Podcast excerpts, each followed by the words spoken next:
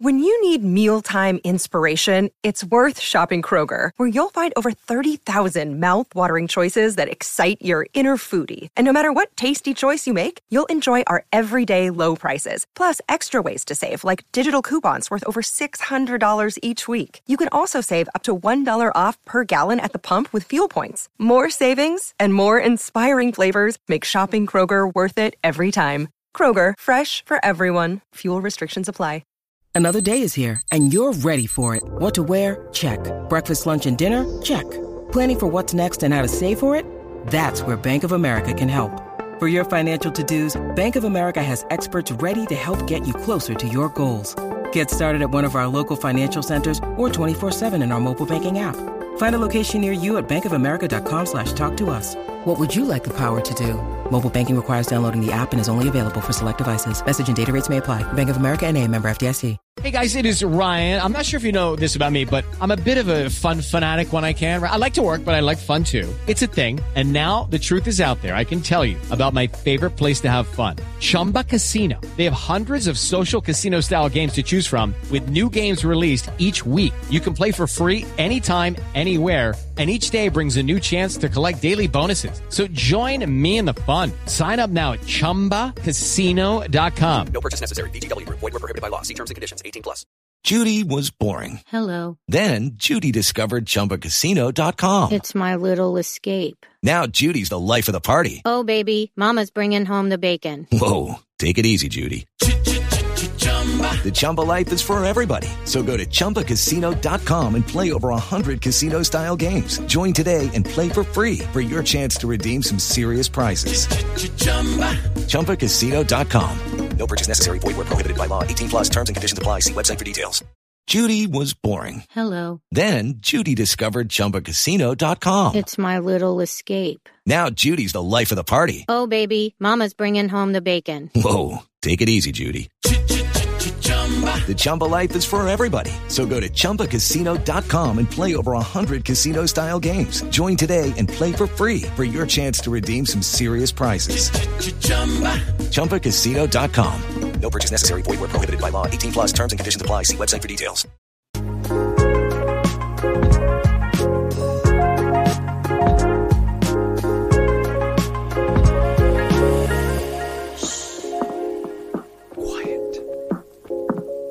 Hello, everyone. It's the Aussie Queens here on Silent Podcasts, giving you everything you need to know about the Amazing Race Australia Celebrity Edition. I'm Floppy Fanny, Sarah Carradine, and she is not going to lose to two sausages. It's Annabel Fidler. Hey, Annabel. Hey, Sarah, I'm here. I've got my big boy pants on and I'm ready to go. Oh no, you preempted my introduction of Dan. we picked up a hitchhiker. He's put on his big boy pants, gone for a big boy walk, and picked up some big boy brooms. It's the Dan Heaton. Dan, thank you for hopping into our car. Oh, thank you for having me. You know, I'm just, you know, I hope also like these teams that I am good at fish stuff and good at remembering, just like our bros, you know. I want to be that good. you are that good. Today we're covering legs 9 and 10, full episode spoilers for all the episodes of this season that have aired.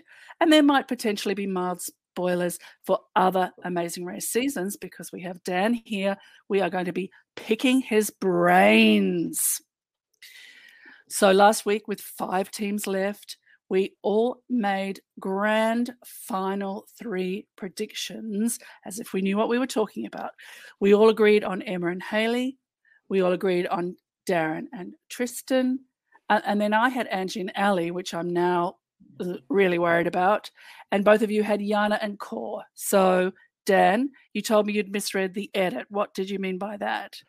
Well, I've been watching the season and, you know, they've shown so much of, I won't try to do the core impression, but so much of oh, them. mom.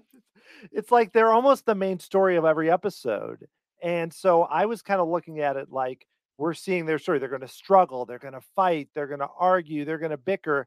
And then at the end, they're going to thrive and succeed. I wasn't sure if they were going to win or not, but I thought we're going to see their complete story.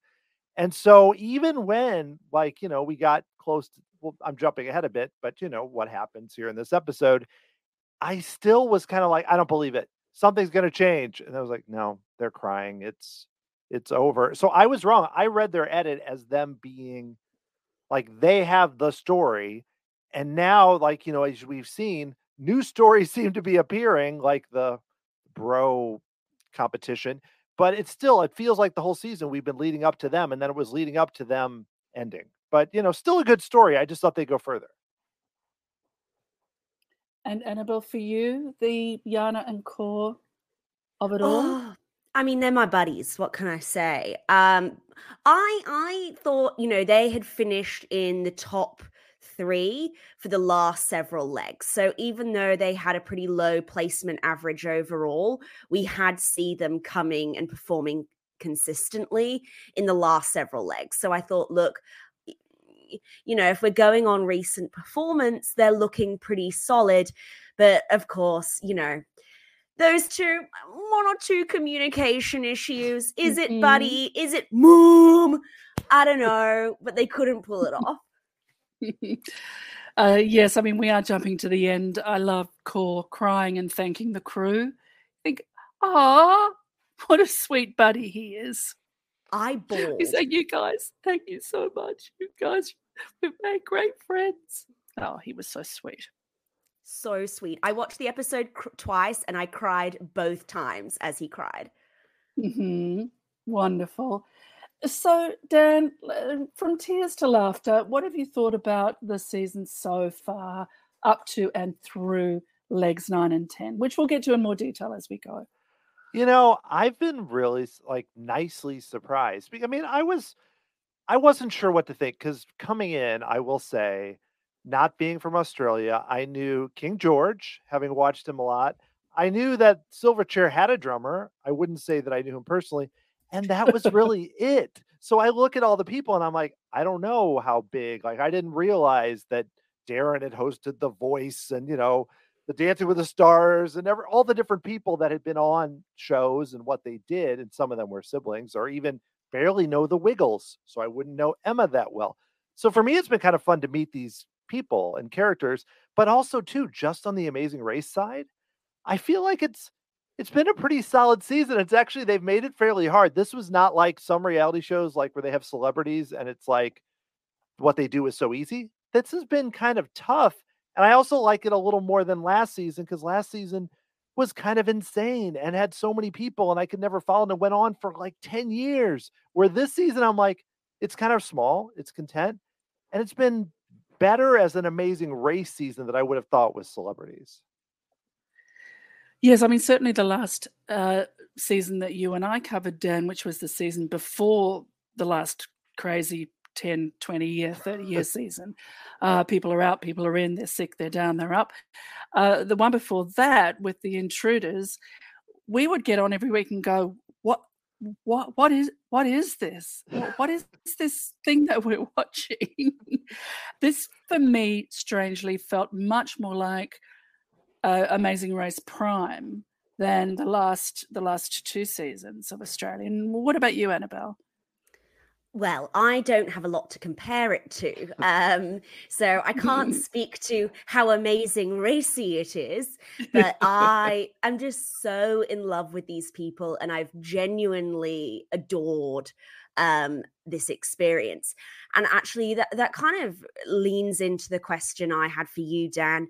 So we saw Darren, my favorite, Darren, denigrating the Wiggles, um, saying that they're yeah, they're good, but it's because they're really good at those play school challenges. Um, and so I wanted to know, compared to the Amazing Race proper, is it less physical than what we we would normally see? Is it very similar? Are there usually this many creative tasks or memorizing language tasks? Well, what does it normally look like? Well, actually, Amazing Race US has sort of also, or Amazing Race Prime, as I know Sarah calls it, has also moved kind of away from being so physical too. So to me, this does not seem less physical than that. and even all the arts and crafts, as Darren calls them, this is kind of similar to what they do. It's Amazing Race, I mean, in a sense, because you'll often see these beefy guys come in and they're like, we're going to destroy everyone, or Olympians or whatever. And then they get stuck on doing something weird or, or dancing, or not weird, but you know, something different than what they would think. This reminds me a lot of what Amazing Race Canada has been doing too. Um, not, I know that you probably haven't seen it, but they do a lot of memorization and a lot of dancing and a lot of different things. And so you see this where teams that you might not think are super strong. I mean, Emma and Haley are built for this season, and they would also do very well in Canada. And US is kind of moving that way too. The main difference is US doesn't do that many tasks. Like a lot of their episodes only have two. Even the 90 minute episodes that I've seen so far have two. And Australia, this is more like Canada, where it's like three or four. And I really like that because then they have to test a bunch of different stuff, which that's good. So I think um being strong is a very small part of it. Strength helps, running really helps, but the little the people that are good at kind of a lot of the um things you would never do that often in life, but that can pick things up quickly, often do very well. And that's what we're seeing with Emma and Haley, especially, which has been awesome well, might not do a lot in your life, Dan, but Emma and Haley seem to have done absolutely everything all the everything. way through childhood. They're amazing. I, I I'm rooting for them, especially now. Don't get me wrong, Darren. To go with Darren, I mean, every once in a while he says or does something funny. Every once in a while, but his like his um success rate is like ten percent, and then all the other stuff. Were and then of course making saying their biggest opponents are the two guys? And i'm like what? It's like i don't understand it. It's like and the other guys i understand it a little more from harry and teddy who i kind of enjoy more than for but for him i'm like what what? So yeah he's about about 10 or 15 percent i enjoy and then the rest of it i'm like come on darren. But they are good racers mm. so i give them that they are, and Tristan. I mean, we've we've been a fan of Tristan from the start, even as Darren has gone down and down in our estimation. And Twitter certainly agrees. We have I have some questions about cheating, which uh, we'll come to when we come to it. Let's dive into leg nine. We're not going to, you know, go nitty gritty. We're just going to say what would we like, whatever we would like to talk about. Beau tells us very firmly at the beginning, you know, trying to be firm dad, but you know he's not. He, he never can be. Elimination is back on the table. so no illusions about people getting getting away with things. We're starting in Siem Reap. The stallions are very determined. We love the stallions too, Dan. They're I'm very annoyed by them in the beginning because I thought, oh, don't make me like you. I'm very annoyed that you made me like you.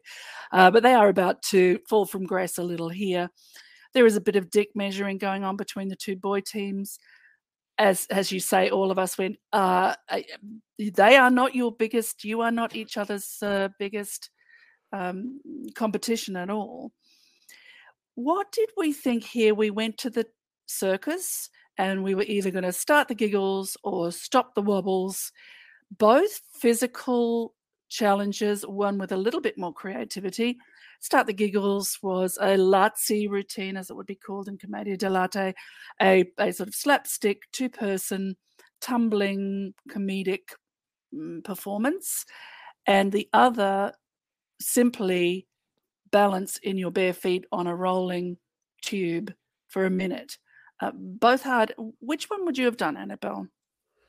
Oh, without a shadow of a doubt, I would have done stop the wobbles. Um, I mean, theoretically, unless you're, you know, have lost nerve feeling in half of one of your feet and are suffering from severe back problems, RIP Angie, you could get this done in five minutes, really. Um, whereas start the giggles, you have to memorize this full slapstick routine, even if you nailed it on the first try. And Emma and Haley, who have a lifetime of experience doing this, take two tries. There's no way that you get this done really in less than 40 minutes. So I, I'm decent at balance. I'm not going to join the circus anytime soon, but that seems the no brainer one to choose unless you've got some sort of serious uh, problem like poor Angie does. What about you, Dan? Oh yeah, I mean, you, you think about it because with the balance, you only have to do a minute. So even if you keep falling, you just I'm going to keep trying this over and over. And you're wasting five seconds, 10 seconds, whatever.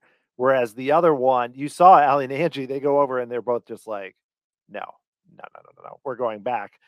But um, neither one looks super easy because I don't have great balance either.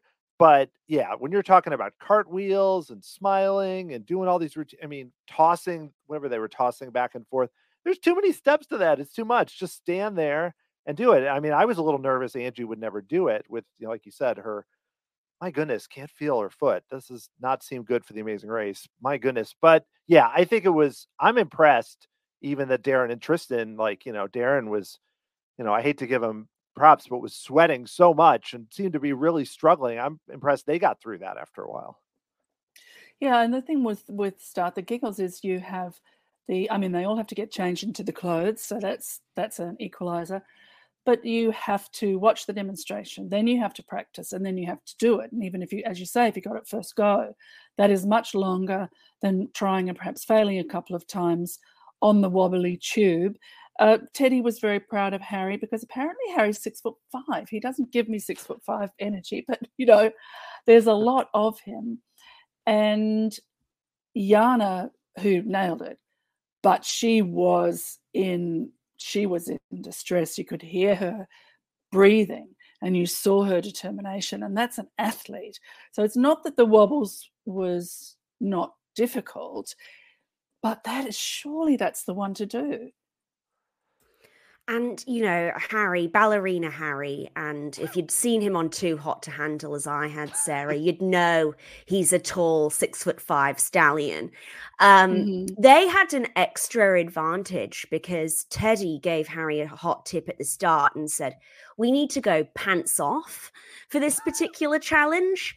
And I think that would have definitely helped with their balance. I mean, doing that doing that in their little tiny panties definitely was the game changer for them.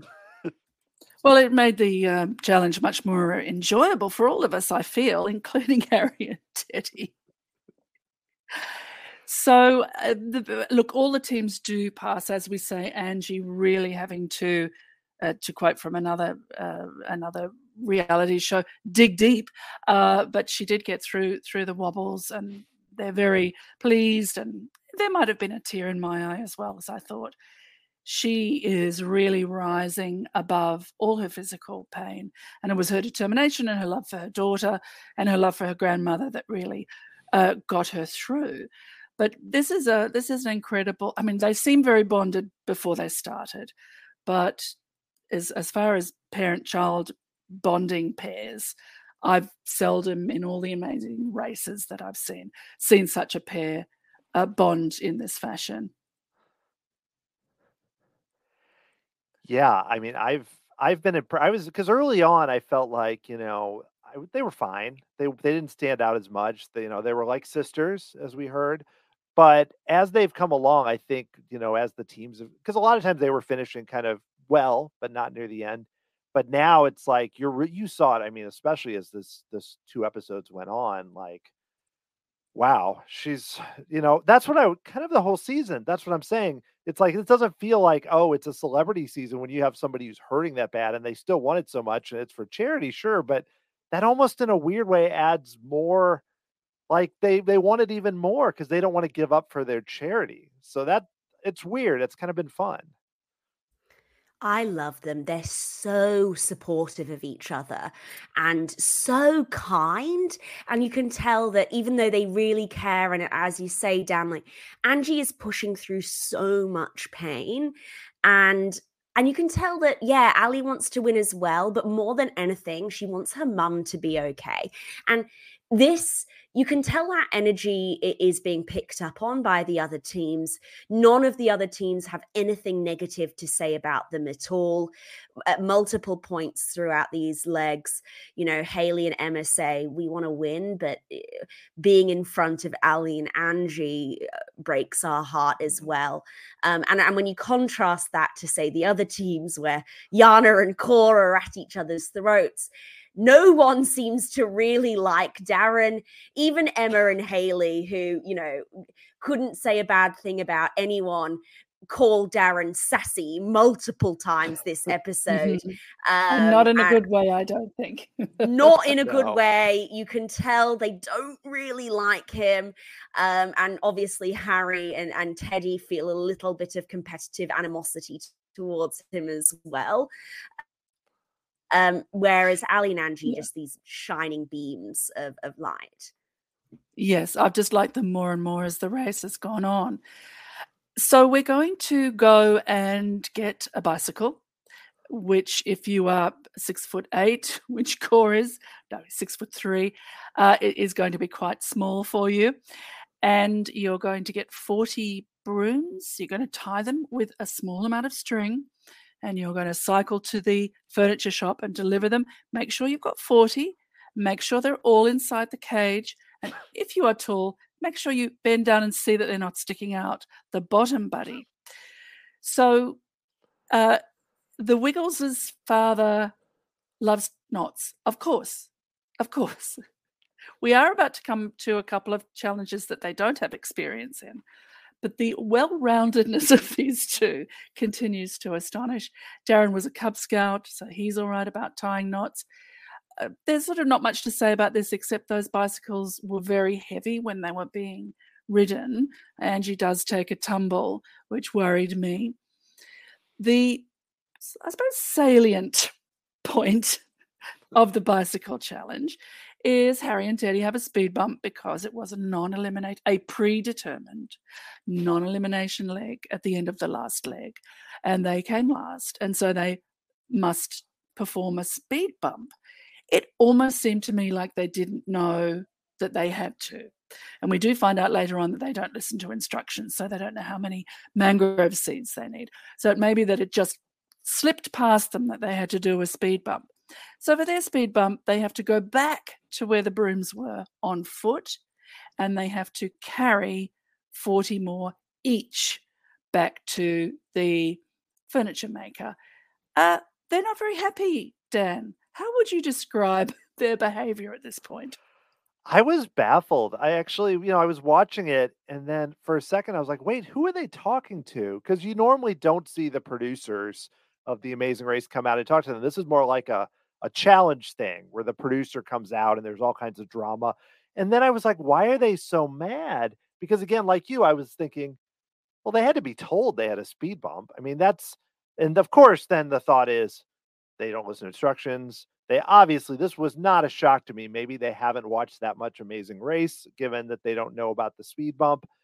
But um, I don't know. It was a little, the whole thing was kind of strange. I think the bike riding was just so tired that they were just so like we're get you know like really worn out. Like it's probably much hotter there than you can tell by watching the screen.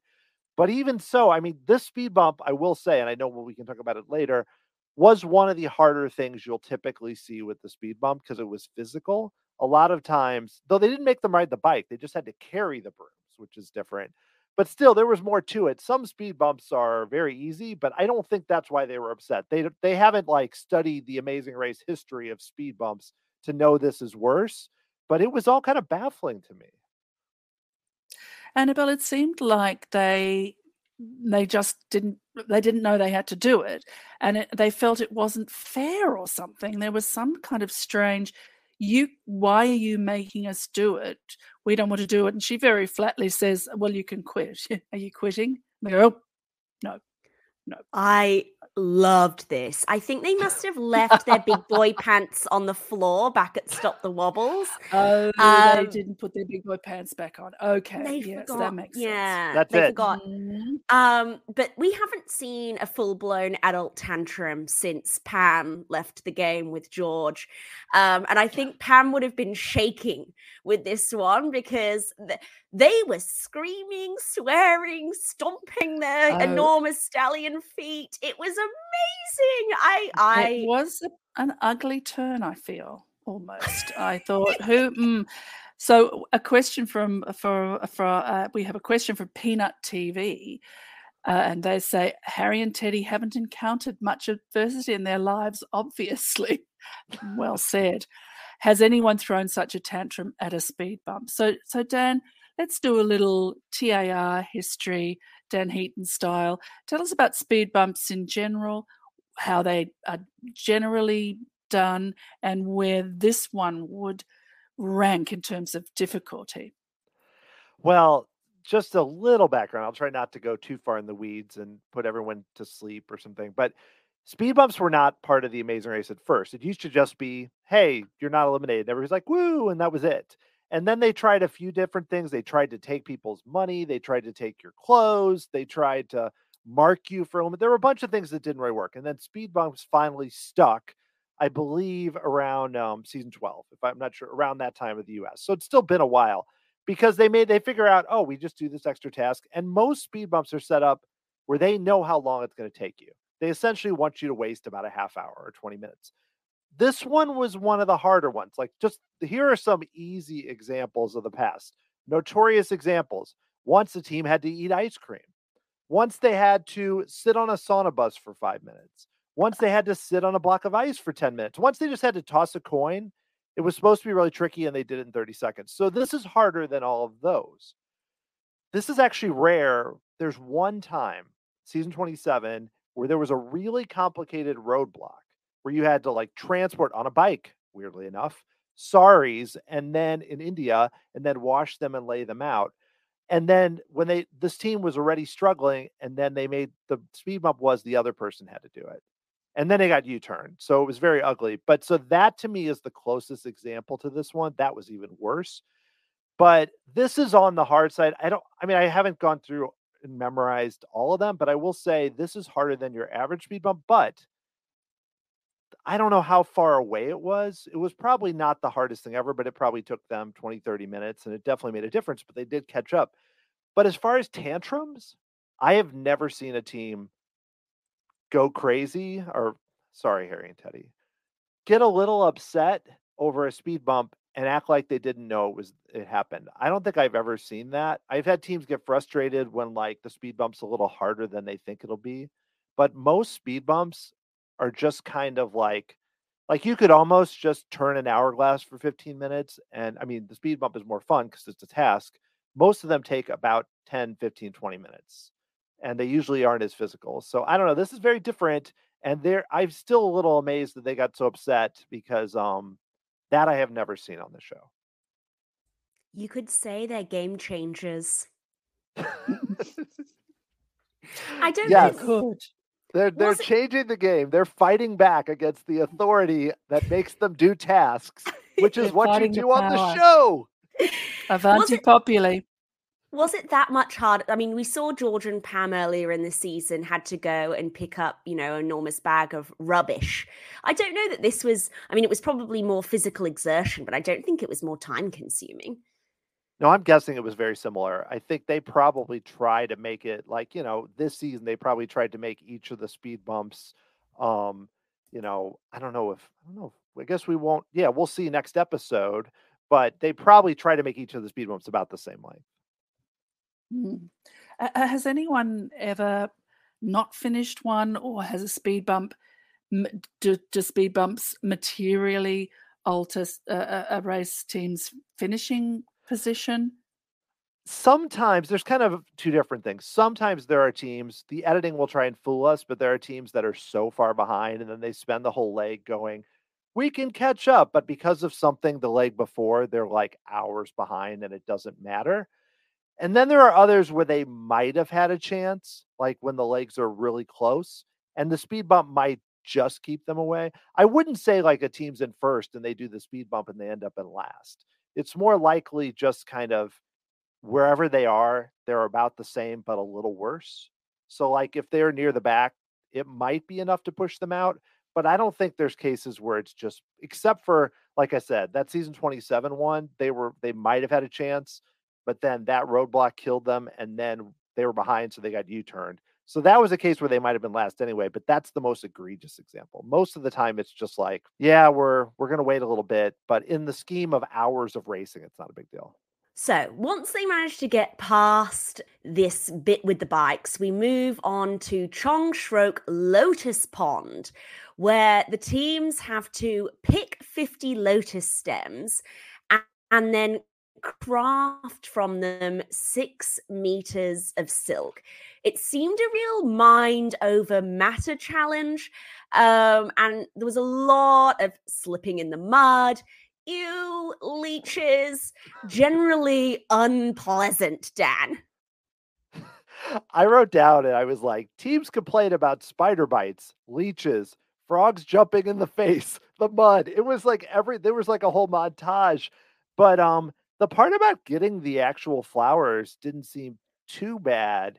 The second half was seemed bad. But yeah, this just seemed like um teams didn't enjoy um even Emma and Haley not so much loving this one. You know, it even knocked them down a bit. Could you I couldn't barely believe it. They looked a little frustrated. Yeah, it, it was a recipe for frustration. I mean, we saw we have Yana yelling at Cour, "There's no plants there, buddy." yes, there are, Mom. I can see them. Did you live for it, Sarah? I, I love this thing. I love the wiggles falling over hilariously right and left. I like people falling. Falling over is very funny. I mean, everybody knows that.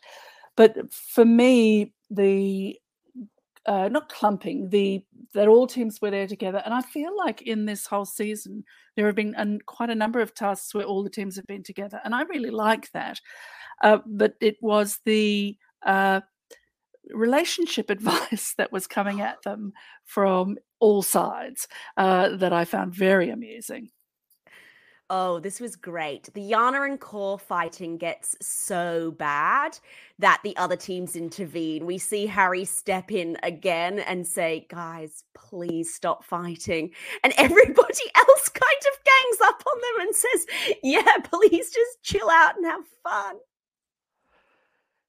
Yeah, I actually kind of enjoyed this because you saw all the teams, like even the teams almost broke like the fourth wall in terms of the race. And the teams were just like, okay guys we're all we're all trying to just enjoy it a little bit it was it was almost yeah it was almost like an outside the race moment where everyone just kind of like yeah just stepped in and was like wait this is this is getting a little too uh i hate to say mean because i i love yana and Core, but they just wanted to kind of it's like a family member if a family member is fighting somebody wants to jump in and be like hey hey let's let's chill it was it was a human moment i would say mm.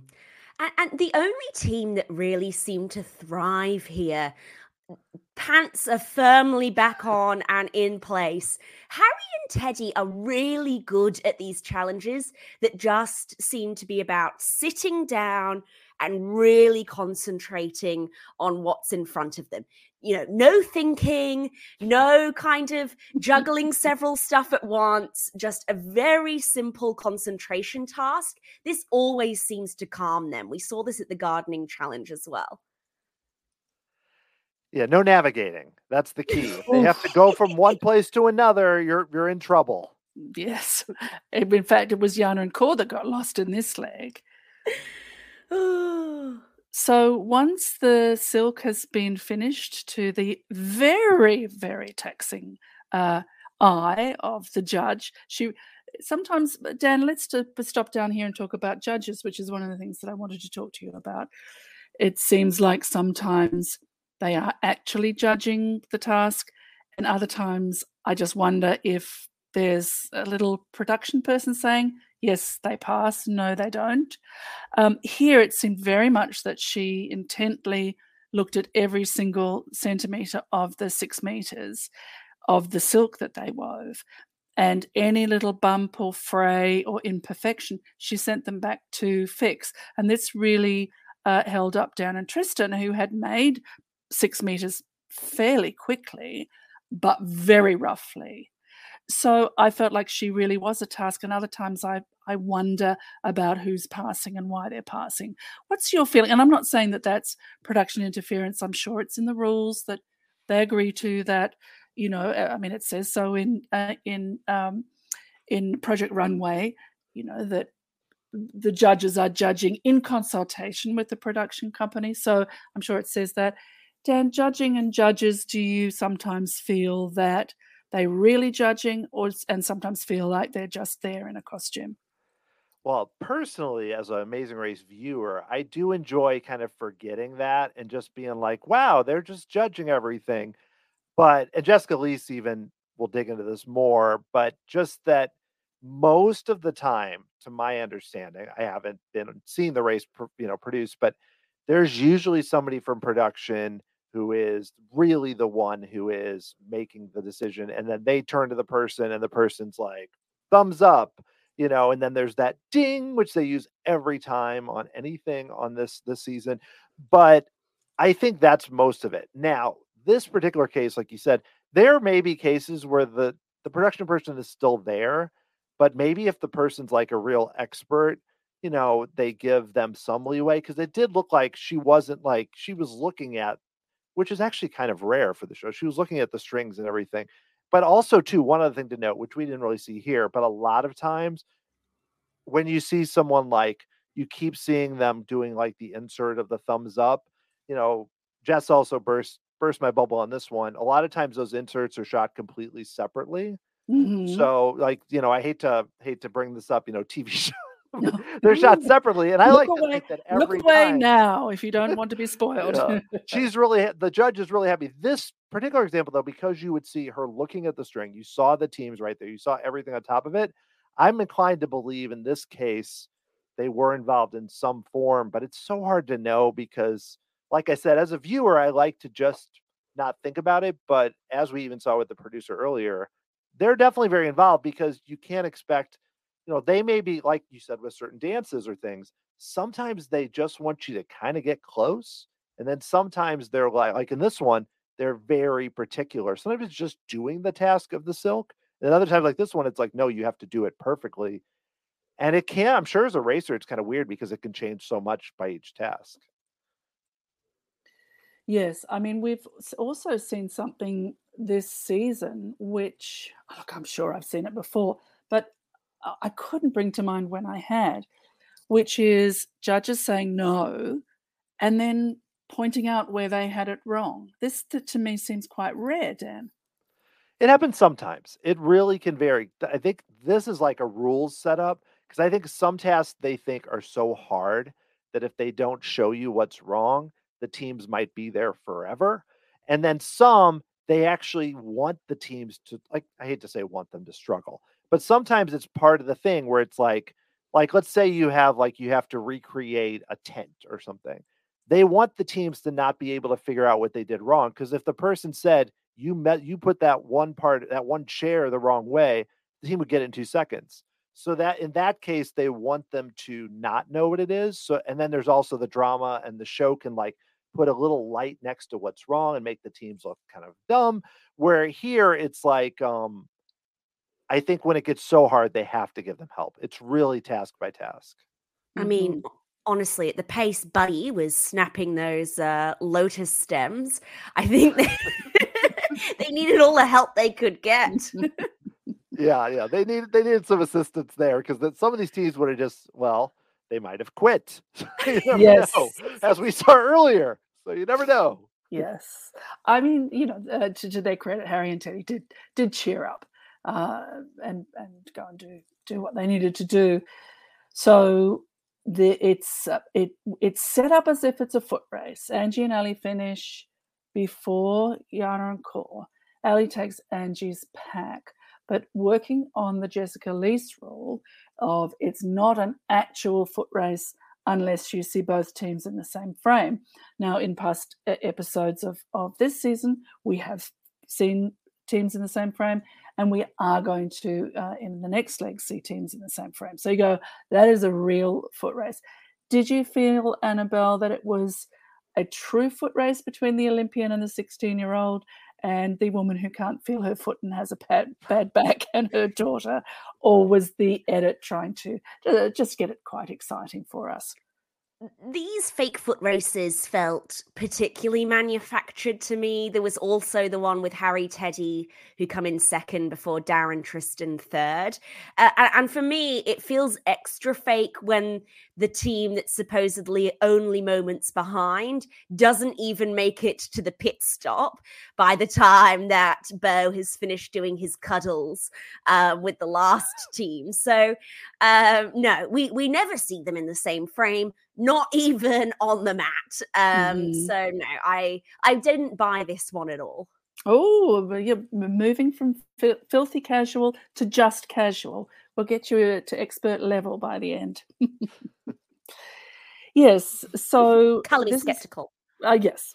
Uh, but, uh, but Beau is having fun with this greeter. He he asks her if if uh, she she can't lie about uh, about anything, and he says that he can't lie and gives us a lovely sly glance at the camera. While we're on Beau, Dan, what I know Jess Lees feels that he would come and wake you up out of your hotel room and make you go and drink with him. Uh, How do you find him as a host? Let's not rank them, but, but perhaps you could compare them. I, I am a fan of Beau because every season he gets more himself.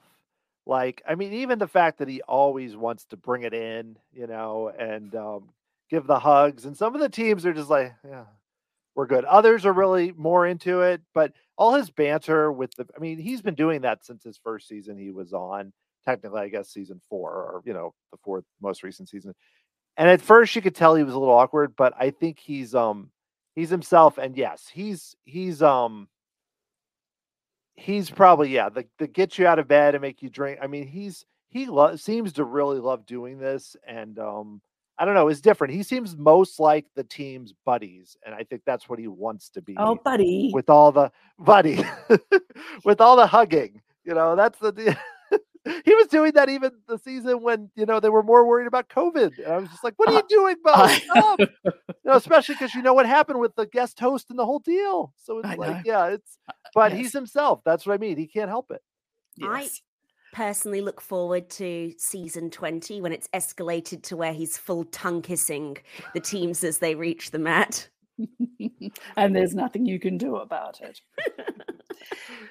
so, so Yana and Core do come in fifth, and I'm sorry to tell you that you have been eliminated from the race. The the relaxed, loving, you know, confessional they give after they've been eliminated, you go, where, where was that fun, delightful, delighted pair?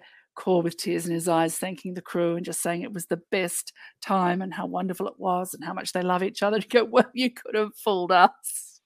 Oh, they were salty when they got to the mat and they were last. Like you could resalt the ocean with the ice that was coming off that pair. Yeah, I wonder. I mean, I know they were very upset. This is not like fake out editing, but I'm sure, you know, when you have a lot of teams, like there really aren't any other teams lately that have been even had much drama or fighting, or everybody's getting along really well. So the show is just like, we've got to, you know, plus we got the 16 year old, we're going to show him a lot too, you know, and he's not just because he's 16, because, you know, mother son, it's not a common amazing race team that you see. So that's cool too but I'm guessing they whenever they fought, we saw it because that's good drama, good TV for them. You know. Yes, well, once George and Pam were gone, there wasn't a lot of inter inter in No. inner team squabbling. Yes, I'm sorry to see them go. I, although I I didn't put them in my final three prediction. I thought "Oh, I'm just going to be wrong. I feel like I'm going to be wrong, so I certainly don't blame the both of you for picking them. I'm sorry to see them go, but sort of thrilled with the top four. I sort of even enjoy that Darren's there, particularly because Twitter just hates him so much. There was one tweet saying, uh, watching Darren on Amazing Race has lowered my opinion of him. I used to not like him and now I hate him. oh, oh, we find out next episode that um, he was on Sea Change, and that's that's it brought it all back. That's where my crush started. It was in the Sea Change days, but I've got to say, over that, well and truly over that now.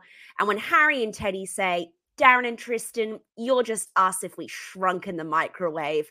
I'm with you, Harry and Teddy. Microwave him. Microwave him.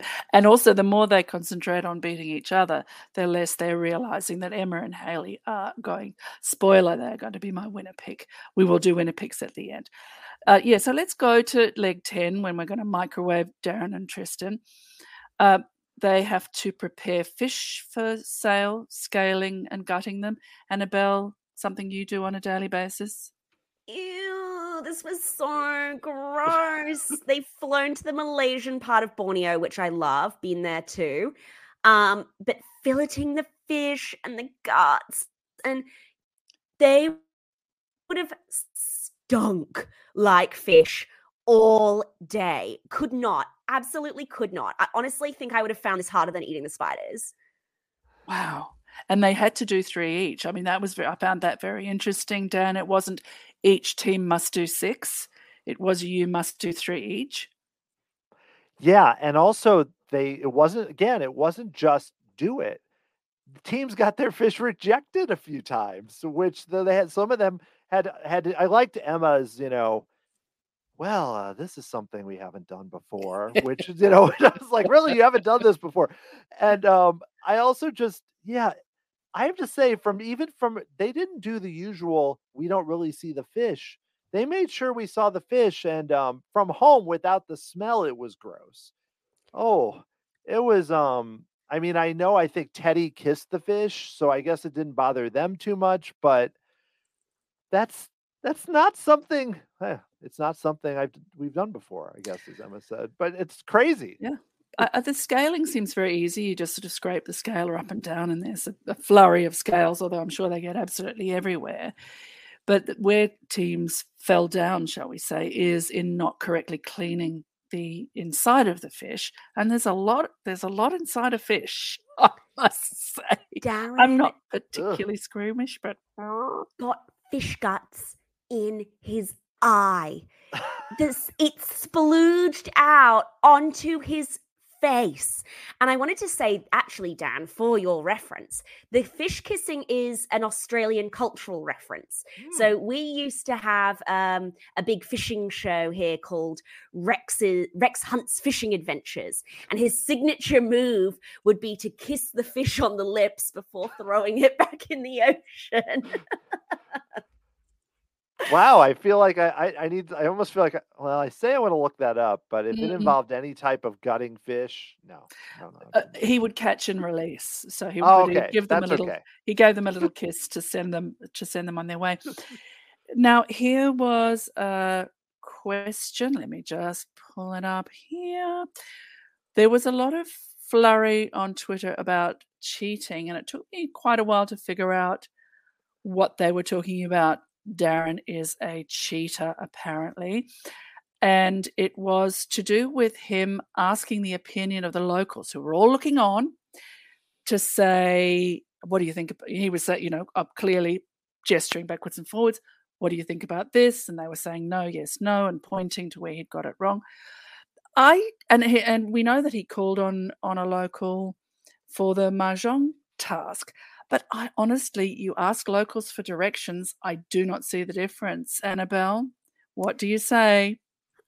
You know what? How helpful was it? Darren just loves to get the crowd involved. I think it's the host in him. He likes to drum up a bit of an audience, and I resonated with it. So, a core saying my grandfather loves is never do anything you can pay somebody to do for you.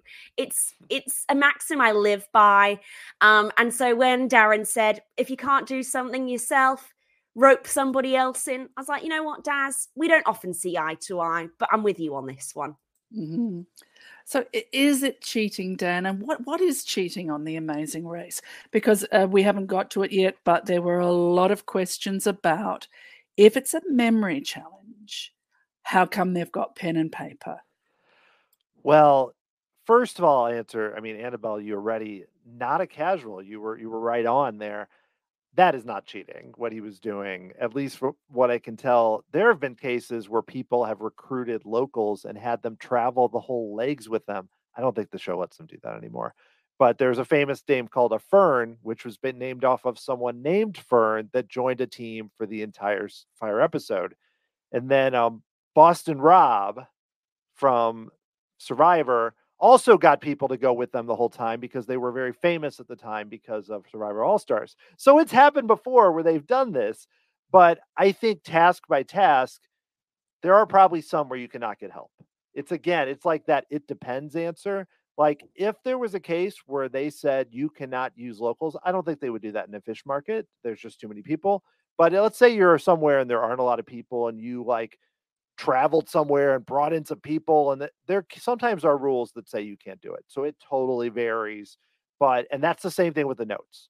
Um, the memory tasks, usually you probably can't do notes. But if we saw him do, doing notes, the show would have penalized him if or told him stop but he did it and so that means it was okay with the rules because that was probably so hard they again did not want people lost in the woods forever that they thought they had to help them in some way I mean that that, that jungle looked quite tiring. They were going uh, up and down, and of course Angie with her foot was having a little a little trouble. But uh, the the season before last that you and I covered, Dan, the ghastly alpha pair, man and woman, were penalised because there was a particular point made to stick to the speed limit, and as soon as that was said, it's like yeah we've never heard that said before. What's going to happen? And of course, this was a self-driving uh, task, Annabel. They overtook another team, and in doing so, broke the speed limit, and they were penalised for that. I, I just think it would be really hard to cheat in the race. Am I naive? I mean, don't do anything illegal seems pretty standard to me, and speeding violates that, so that makes sense. But yeah, th- these don't really, unless you blatantly don't do the challenge correctly, I don't know how you would cheat. Yeah, big one is roadblocks. Some teams have been penalized in the past because their partner helps them. I was actually a little there was one point with George and Pam where um they were talking about the task and I know there was one point in the US where someone got penalized for telling their partner just something really basic.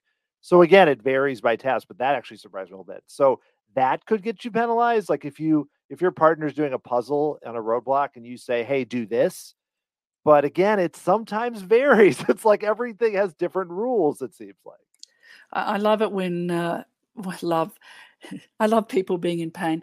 I love it when one one team member is doing the thing and they keep not passing and not passing and not passing, and a team member watches knows what they've done wrong, and they are in agony because they cannot they cannot say. One of the delights of the race, I think.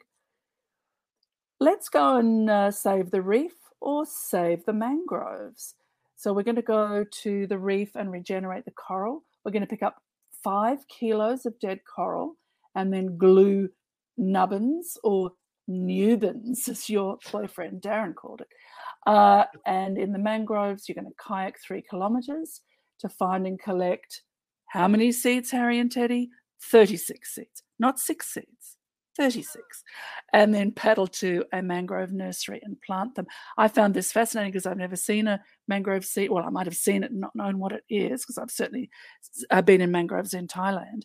And I've never seen a mangrove nursery. Annabel, which of these two tasks appeals to you? I mean, look, I think in the moment I would have been like Darren, tempted to opt for the one where I was going to be able to wash the fish smell off me. Uh, but the kayak one did seem to be easier. Um, Emma and Haley finished that one pretty quickly. Harry and Teddy only came in last here because, oh, boys, boys, get it together. And then when we see that confessional, and Teddy's like, I mean, it is mostly our fault. No, honey, it's completely your fault. Listen to the instructions. We, we always say read the clue, but also uh, a, a corollary to that is listen to the instructions. Yes, you will be required to do tasks, including a speed bump and including something that may require you to count.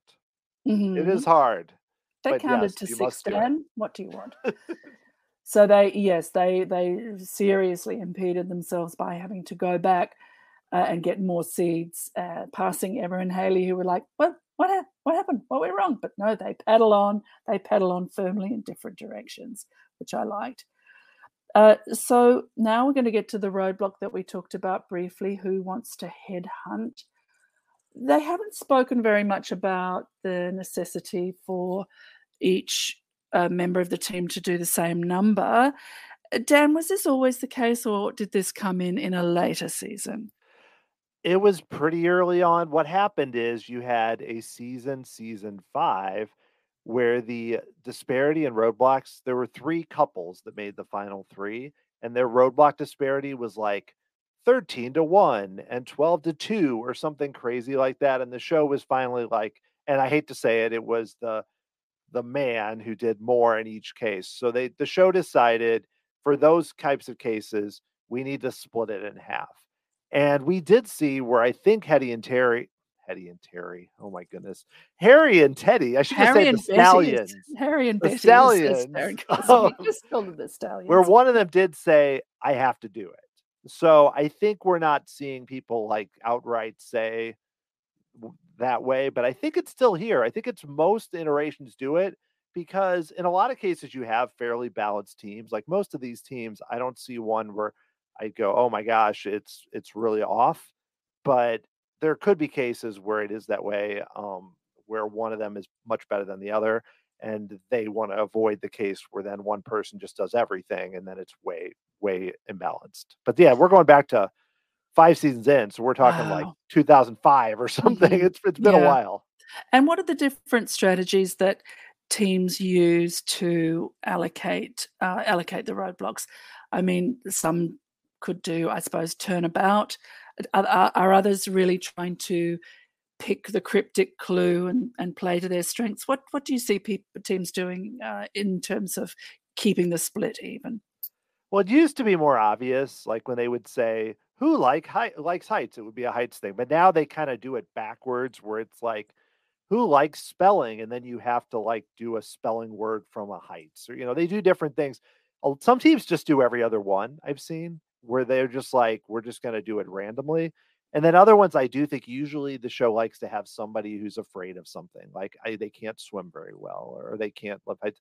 So the teams really try to figure it out. And sometimes you can tell, like, oh, we're at the top of a giant gorge. I wonder what we're doing. And then, but then some teams don't, they they misread that too. So I think it's I don't know if there's one great strategy. I think it's just like having your eyes open and figuring out, okay, where are we? What do we think we might do? But like this, how would you know from this that you're gonna like if someone's great at memorizing that they would be doing this? Who wants to headhunt?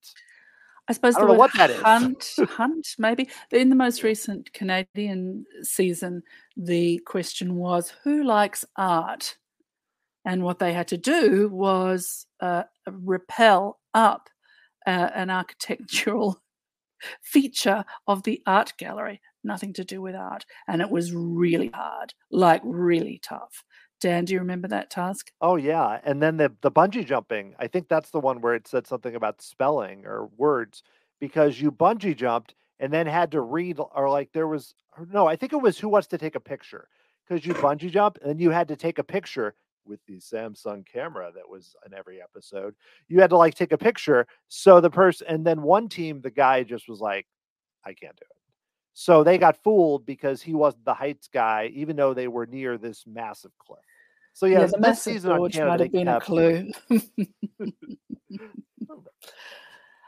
All right, so let us get into. I just keep looking at my notes and seeing Flappy Fanny, uh, which is making making me laugh. Uh, the this is headhunting. They have to find nine wooden masks along a jungle path, memorize the order, and put it on a board at the end. Annabel, how much do you think that weariness is setting in for all the teams? Like not just weary from the day, but weary from the whole race and how much is that affecting their ability to memorize these masks? Because even with notes they they all seem to struggle a little bit to to, to fill that board at the end Yeah, frankly, I was weary watching this. I it was probably my least favorite challenge that we've watched so far. I don't know what it was, but I just didn't find it super compelling. They must be exhausted. Poor Angie, I she, she must have had to have done this roadblock because I don't see why else um, Ali wouldn't be giving her the rest time. The the only marginally interesting thing I found about this was that Darren runs off and does it alone, and then the other three stick together, help each other out. Poor Angie's dying, and so Harry's propping her up. Um, so I, I thought that the dynamics between the teams was interesting, but mm, I could have skipped this one. Yeah, it was a little it was one of those two where I thought, oh, Emma's going to be great at this, and then she struggled, and I couldn't really figure out why. Well, she couldn't even it- find the hooks. Yeah, that's right. She was just planting them up there. Yeah, it was. Um, and also I pretty much thought in my head, I'm jumping at that it was probably going to be non-elimination. So I also didn't feel that tense about this one. So I think that might have been part of it too, where I'm like, I don't think they're going to eliminate anyone. So I'm not like super nervous for anyone. And so, and it went on for quite a long time. Yes, they, they seemed to milk it because we saw them looking, and then we saw lots and lots of work on the board, and we saw the non non tasking partners waiting and worried and chatting to each other and and as you say dan i mean we were messaging messaging each other and saying well if if this is leg 9 and 10 and there are 12 legs and it's a final 3 it has to be a non-elimination it just doesn't make sense for it not to be. I mean unless 11 was going to be a non-elimination that would be very peculiar. So i think yes the tension was not there and annabel you're right it was not uh, compelling television. Is it Now normal to have this many non-eliminations? I, I mean, uh, as a casual, I was shocked it was a non-elimination. Uh, there's been three in this season. Dan, is is that normal?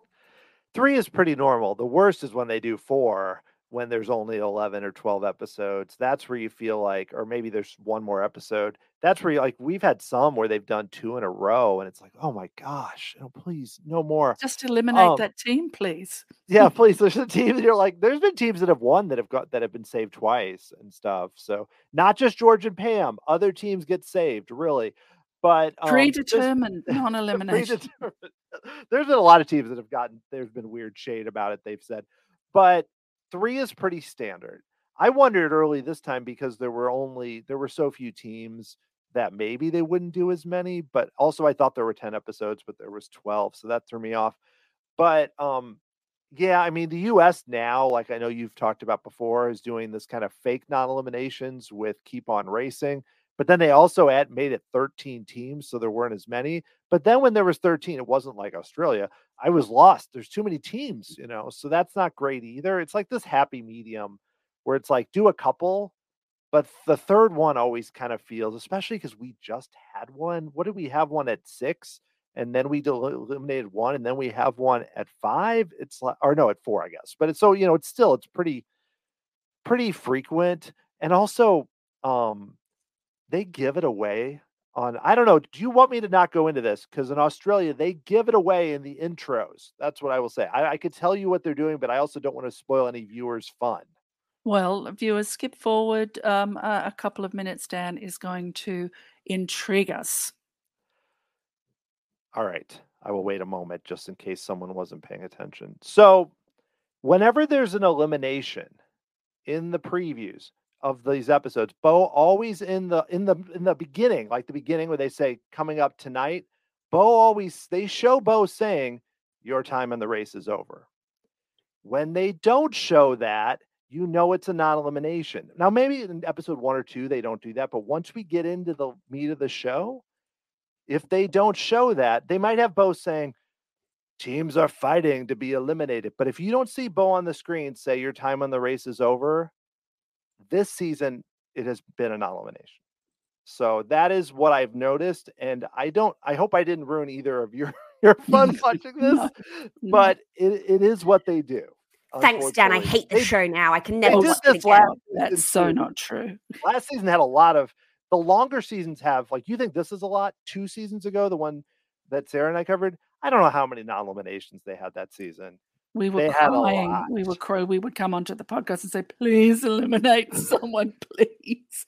we like waited and i think there was like we waited we watched there were like six episodes and they eliminated two people or two Mhm. teams and we're like really so this isn't too bad to answer your question annabel i know i went off on a tangent but um Oh, come back, kind of listeners this who is went middle away. of the road Listeners who went away, you can come back now. yes All right, let's get to the pit stop. Before we get to the pit stop, we have to search the shallows for a coconut. They all figure out the coconut will be floating, uh, and they have to. Well, it said they had to open it. They had to cause it to be opened. They had to take it to a person. Annabel, on your theory, why keep a dog and bark yourself? Uh, don't do anything that you can pay someone to do. And then they have to del- deliver it via kayak to Beau on the pit stop. We do get a foot race because we do see them, see the two teams in the same frame. So, okay, we buy this one. Darren and Tristan first, Harry and Teddy second, the Wiggles third, and Angie and Ali fourth. The movement in this uh, leg, Dan, I mean, sometimes there is a lot of movement, but here, really going from first and second to last and back again, is that unusual?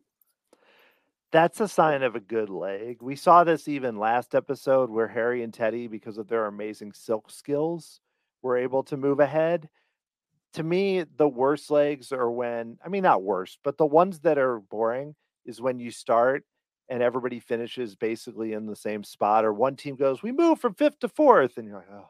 So this is good. I think when it's designed well and the tasks are hard, you see a lot of movement. And um, I got a little nervous for Emma and Haley, despite what I just said a few minutes ago.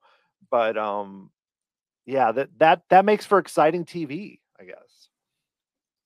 And Annabel, were you surprised that Harry and Teddy recovered from the last leg and the uh, mishap with the mangrove uh, seeds to come in second? With the pep talks that Teddy is giving Harry, I didn't see any other way but success. Teddy is Harry's number one fan. Thinks got to be the only man in the world who thinks Harry's a genius. And I absolutely love that for them. Um, the confessional that broke my heart a little bit here, Sarah, um, was from Angie. And she was saying how, you know, she's in her 50s, she's divorced, doesn't know what she's doing next in life. Oh, I wanted to grab her and say, girl, you are at peak income. The kids have left home and even better, you don't have a man to look after. You are living my dream. I cannot wait to be divorced in my 50s. Love it. So, anything else about that leg before we move on to our predictions for the next episode? I did right. really enjoy oh. their response. Sorry, I did enjoy their response because I can tell you I knew it was an elimination. Ali, especially, no idea. The way she dropped the coconut, that Beau did a good job selling it. He looked very sad. So um, I like that. It made me like feel good for them that they, you know, because they it means a lot to them and they both survive So it's awesome. I suppose if you're a racer and you haven't seen the show very very much or at all, you don't pick up that he says you are, you are the last team to arrive and i am sorry to tell you you've been eliminated from the race so when he says i'm sorry to tell you you're the last team to arrive how has it been like, yes. that's maybe why you don't know that it's an elimination phil's very good at this too should we talk average placements now? Yes, please, Annabel. Please. The average placement queen love my average placements. So, with five wins on the board, Ta- Taryn, I'm doing a you, Dan, Darren and Tristan are in first place with an average placement of 2.6. So, I think predictions wise for me, they are no doubt in the final.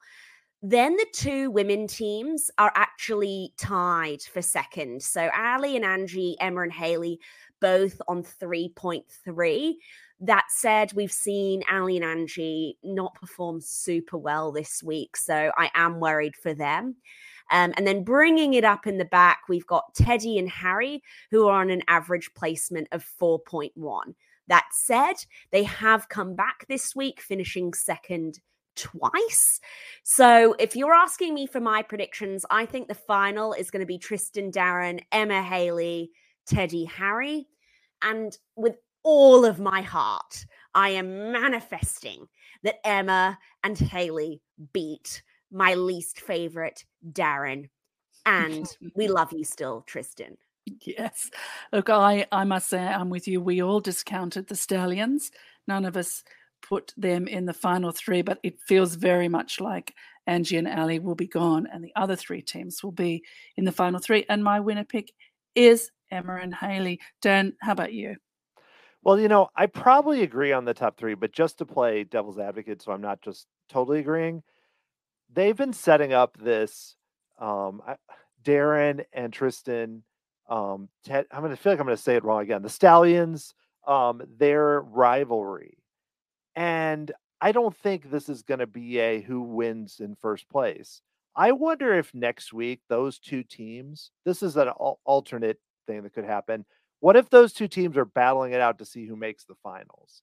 Like, what if it's that's the rivalry? Those two teams oh. are like oh. third and fourth, and one of them doesn't make it. Now, that's probably not the most likely thing that's going to happen because it does feel like Darren and Tristan are going to be in the finals, and maybe.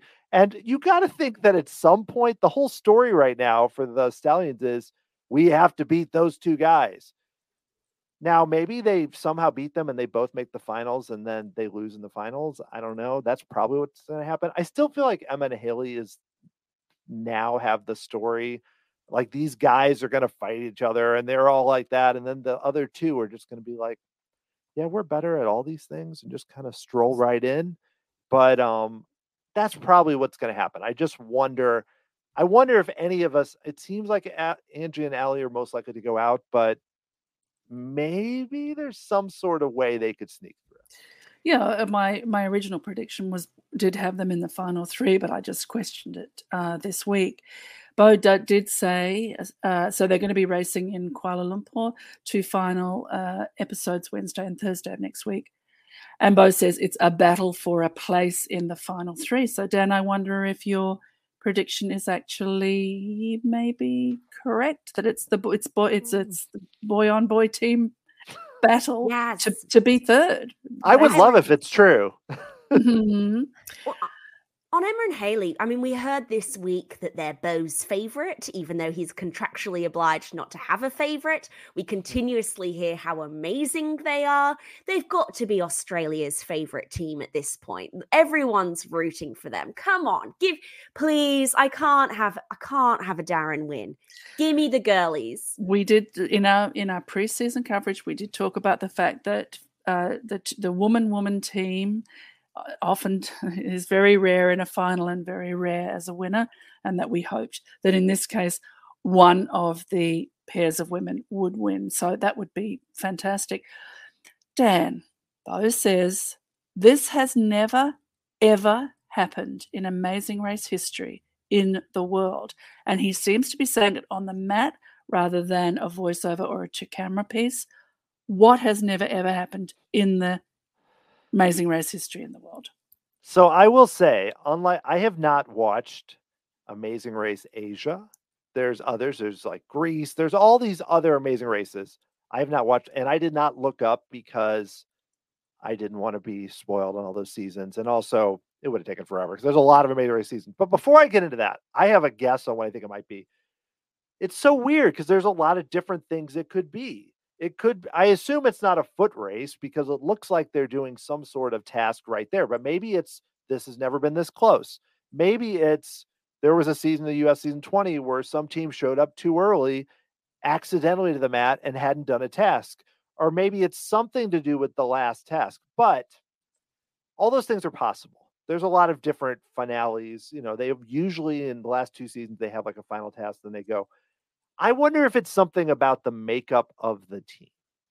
And this isn't a big spoiler here because I looked up US, Canada, and Australia. And granted, that is a little like um, English language centric. So I apologize, but those are the seasons I've watched.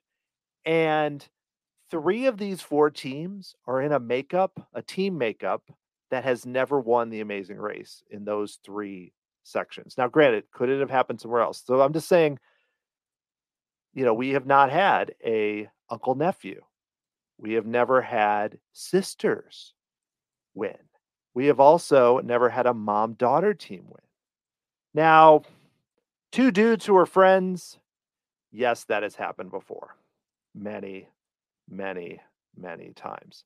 But it could be none of those things. It might not even be the structure. But this is where I'm thinking Am I crazy? Am I just overthinking this? And it's probably just like something really silly. Is it that the race doesn't finish in the country of origin? That could be possible. But he seems shocked and excited by it. Could it? Is it a tie?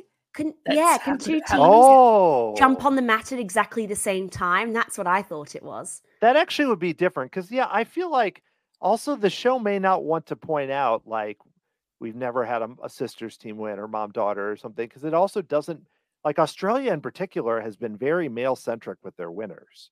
So maybe they don't want to point that out. So maybe it is something different. Exciting. I mean, uh, uh, tied legs. Have you? Can you bring any uh, legs to mind that have been tied? I'm sorry, trying not There's to say been it. some but, where know, they yeah. teams jump on the mat at the same time, like as a well, we're third and fourth or whatever. Yes, I've seen that. They wait Yeah. and they jump together, or yeah. and sometimes they say you're both team number three, and sometimes they don't, whatever.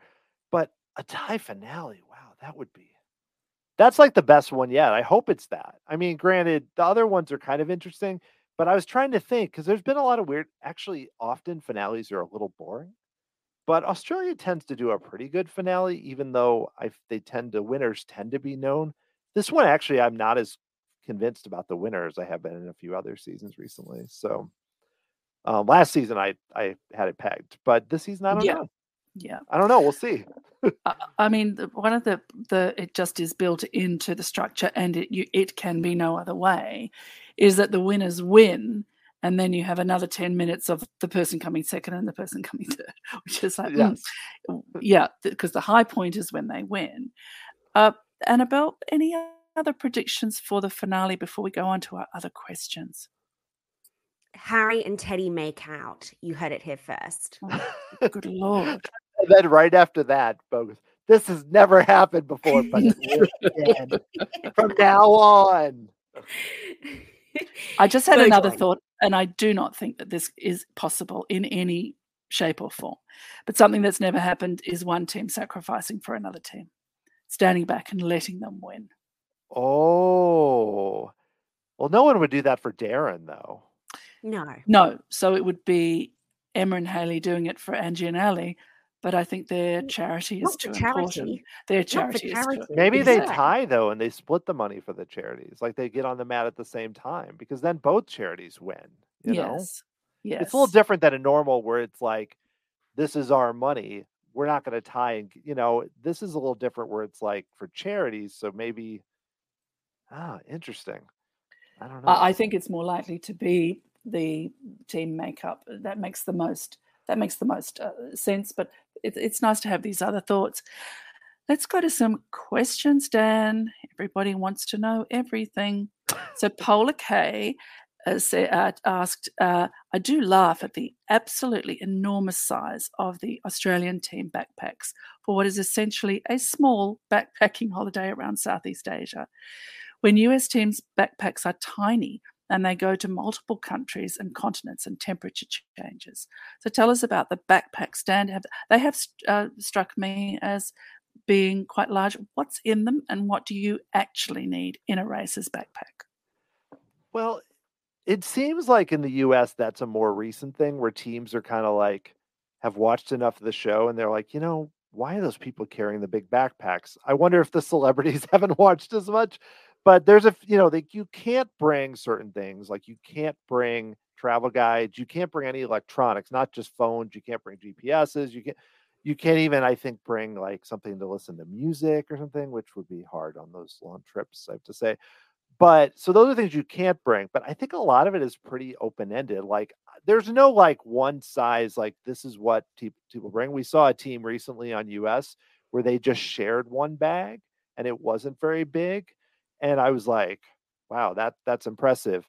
But a lot of it is just like there was the team called the holderness um, couple that they won. They're known for their youtube channel but they won sorry to spoil um, and they they did send out kind of some things they brought and examples were like they brought a compass you're allowed to bring one of those they brought a headlamp they brought tide packs notebooks to write your notes you know and then things like melatonin and sunglasses so there's a lot like when you add up all the things like you think and they are allowed to bring things for weather though a lot of times that's provided I think when teams really start to think about, like the Holderness mentioned, that they brought water shoes so they could wear them like slippers on a plane.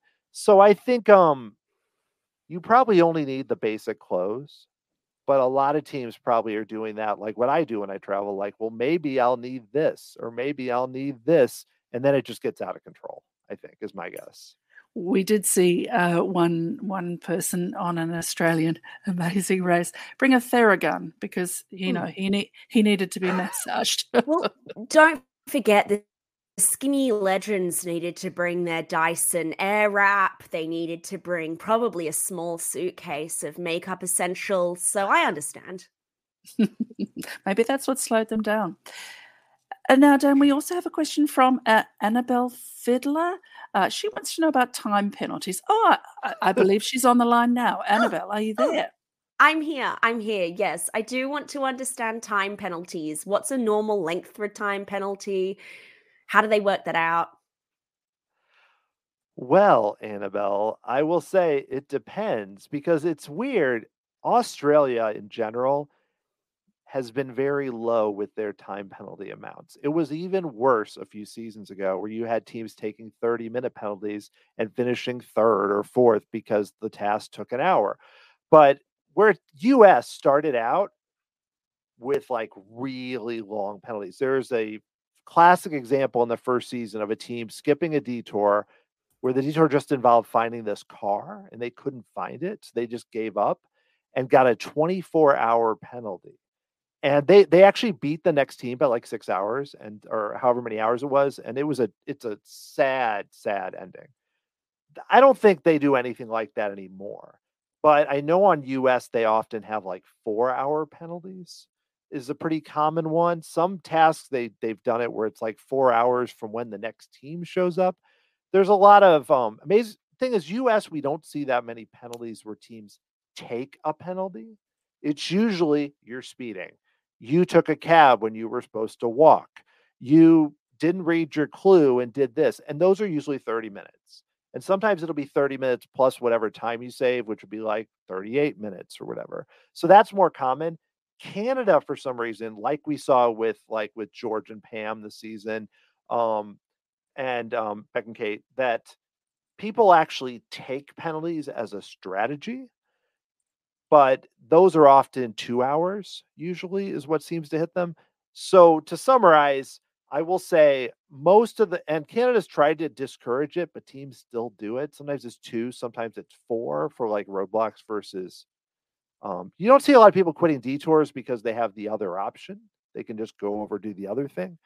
But um, Australia seems to be the most lenient, which is actually surprising me we didn't see more penalties taken this year because one hour, as we saw, you can sometimes survive that unless it's about the spiders, which um I don't know what would have happened if if they um decide, had to do the fish though. That would have been that would have been another penalty. I don't know how long that would have been. you know, they would have just like sat down and quit. But um yeah, so that was an hour and that did cost, you know, that did end it. But an hour can sometimes some of these tasks take longer than an hour. So I don't know. I don't know. Does that answer your question? Yeah, it does. It does. Thank you. I I wanted to know kind of what the average was because an hour didn't seem that long to me. I kind of thought most tasks would take an hour. You just continue. Lazy bum me would just continuously take the penalties. An hour is long for you know more, more recent Australian uh, races. Uh, Dan, we saw some some very mild penalties, which made me think, why didn't people 10 minutes take them? and stuff, like right? 10 minutes. It was crazy. So I think at least they've adjusted that well. And certainly the couple that we're talking about that sped and got a penalty went out on that leg because of the penalty. And we see it, see it here with uh, the skinny legends, Beck and Kate, also uh, went out on this leg because of the penalty. But, you know, is it or might it have taken them an hour to eat the spider? So you know, I, I think the idea of the penalty is it restores the amount of time that you have saved by not doing it rather than it punishes you for not doing it. Dan, would that be true to say? I think so. Like I said, I think also too, in the, one of the reasons the time might be shorter here is in the US they might only have two tasks. So if a team could skip a task and then not be penalized that strongly, it would kind of kill the TV show aspect because you have these all these teams that would just well you skipped one and there's only one more thing We're here or Canada when Canada will do like six tasks in a leg and stuff.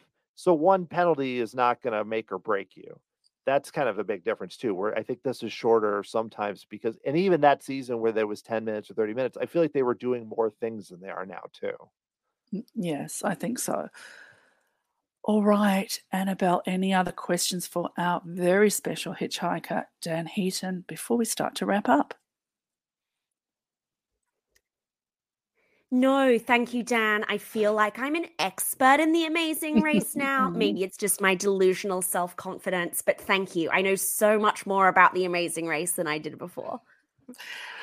Just wait till you until we've spoken to Jess Lees. You will Oh. graduate from the University of Jail. I'm the undergraduate and I have to like remind myself by looking things up beforehand. Where Jess is like, she will reference a lot of the seasons I haven't even seen. Like I said, when I referenced the makeup, I I haven't seen a lot of the other. They're out there if you can find them, but Jess is the amazing race guru. Mhm. So I'm just Guru- I'm the really Amazing just Race the, Guru Energy Drink. Yes. I'm just the opening act, really. This is nothing. I mean, I'm just I'm the guy who kind of knows a little bit, but um yeah, she's She'll be I've telling you about the five hole. Just you Yeah. wait till she gets to the unit on the five hole. Yeah, I've said it a few times uh, in our coverage, and I keep thinking, Annabel never asks me what that is, but she's going to find out. I actually I'm- realized that. Yeah, I was like, does Annabel know what that is? Because you No, referenced no, it, she doesn't. no. No, I'm still in she just looks remedial after school trustingly. Still in remedial after school classes with the stallions. I don't even know what I should be asking. the naughty kids up the back vaping. Dan, what have you got going on, and where can the people find you?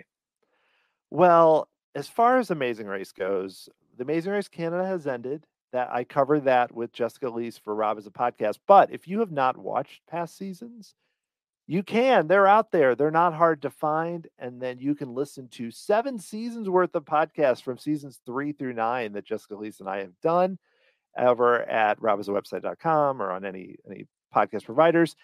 And I also currently host a themed park podcast where I talk about what's going on in the world of themed entertainment. That is tomorrowsociety.com is called. I do interviews, do trip reports, lots of fun stuff there. And then you can follow me on Twitter at the Dan Heaton. That is not egotistical. Someone stole Dan Heaton. So that is why I chose the Dan Heaton. I'm just a Dan. I'm not the only one, but you can follow me there. Wonderful. And Annabel, what have you got going on? And all the people clamoring to find you, where can they do it? Well, Dan, you are the Dan to me. um, you can find me Instagram, Twitter, Annabel, A N N A B E L C E. Um, and what am I doing right now? Feels like a lot. I am covering Survivor UK and The Traitors Canada with the wonderful Chili Philly. We have our own podcast feed now, thanks to Ryan Brink. So look us up on Spotify, Apple Podcast. We are Babes on the Brink, and you can find everything that we are doing there. What about you, Sarah? Oh, she's a great follow. Do it. Uh, you can follow me at Sarah Carradine on all the things. Here on Silent Podcasts, I had a great time discussing Survivor 45 with Gia Worthy. You can find me every Tuesday on RHAP Reality TV Wrap Ups, where Murray Forth and I bring you a true crime review on Crime Scene. That's S E E N. And coming up in November over on Post Show Recaps, I am covering everything The Buccaneers with Geneva Guadalupe, A Murder at the End of the World with Latonia Starks, and I'll be trying to pin down The Artful Dodger with the great Brooklyn Zed. So thanks so much to Dan for taking this ride with us. Thanks to Isaiah and the team at Silent Podcasts. Until next time, remember everything you learned in Cub Scouts will help you on the amazing race. Pants coming off now. It is Ryan here, and I have a question for you. What do you do when you win? Like, are you a fist pumper? A woohooer, a hand clapper, a high fiver. I kind of like the high five, but if you want to hone in on those winning moves, check out Chumba Casino. At ChumbaCasino.com, choose from hundreds of social casino style games for your chance to redeem serious cash prizes. There are new game releases weekly, plus free daily bonuses. So don't wait. Start having the most fun ever at ChumbaCasino.com. No purchase necessary. VGW Group. Void were prohibited by law. See terms and conditions. 18 plus. With the Lucky Land slots, you can get lucky just about anywhere. This is your captain speaking. Uh, we've got clear runway and the weather's fine, but we're just going to circle up here a while and uh, get lucky. No, no, nothing like that. It's just these cash prizes add up quick. So I suggest you sit back, keep your tray table upright, and start getting lucky. Play for free at LuckyLandSlots.com. Are you feeling lucky? No purchase necessary. Void where prohibited by law. 18 plus terms and conditions apply. See website for details. Lucky Land Casino asking people what's the weirdest place you've gotten lucky? Lucky? In line at the deli, I guess? Aha, in my dentist's office. More than once, actually. Do I have to say? Yes, you do. In the car before my kids' PTA meeting. Really? Yes. Excuse me, what's the weirdest place you've gotten lucky? I never win and tell. Well, there you have it. You can get lucky anywhere playing at LuckyLandSlots.com. Play for free right now. Are you feeling lucky? No purchase necessary. Void where prohibited by law. 18 plus. Terms and conditions apply. See website for details. Hello, it is Ryan, and I was on a flight the other day playing one of my favorite social spin slot games on ChumbaCasino.com. I looked over the person sitting next to me, and you know what they were doing? They were also playing Chumba Casino. Coincidence? I think not. Everybody's loving having fun with it. Chumba Casino is home to hundreds of casino-style games that you can play for free anytime, anywhere, even at 30,000 feet. So sign up now at ChumbaCasino.com to claim your free welcome bonus. That's ChumbaCasino.com and live the Chumba life. No purchase necessary. Group. Void prohibited by law. See terms and conditions. 18 plus. Hello, it is Ryan, and I was on a flight the other day playing one of my favorite social spin slot games on ChumbaCasino.com. I looked over the person sitting next to me, and you know what they were doing? They were also playing Chumba Casino. Coincidence? I think not. Everybody's loving having fun with it. Chumba Casino is home to hundreds of casino-style games that you can play for free anytime, anywhere, even at 30,000 feet. So sign up now at ChumbaCasino.com to claim your free welcome bonus. That's ChumbaCasino.com and live the Chumba life. No purchase necessary. Group. Void were prohibited by law. See terms and conditions. 18 plus.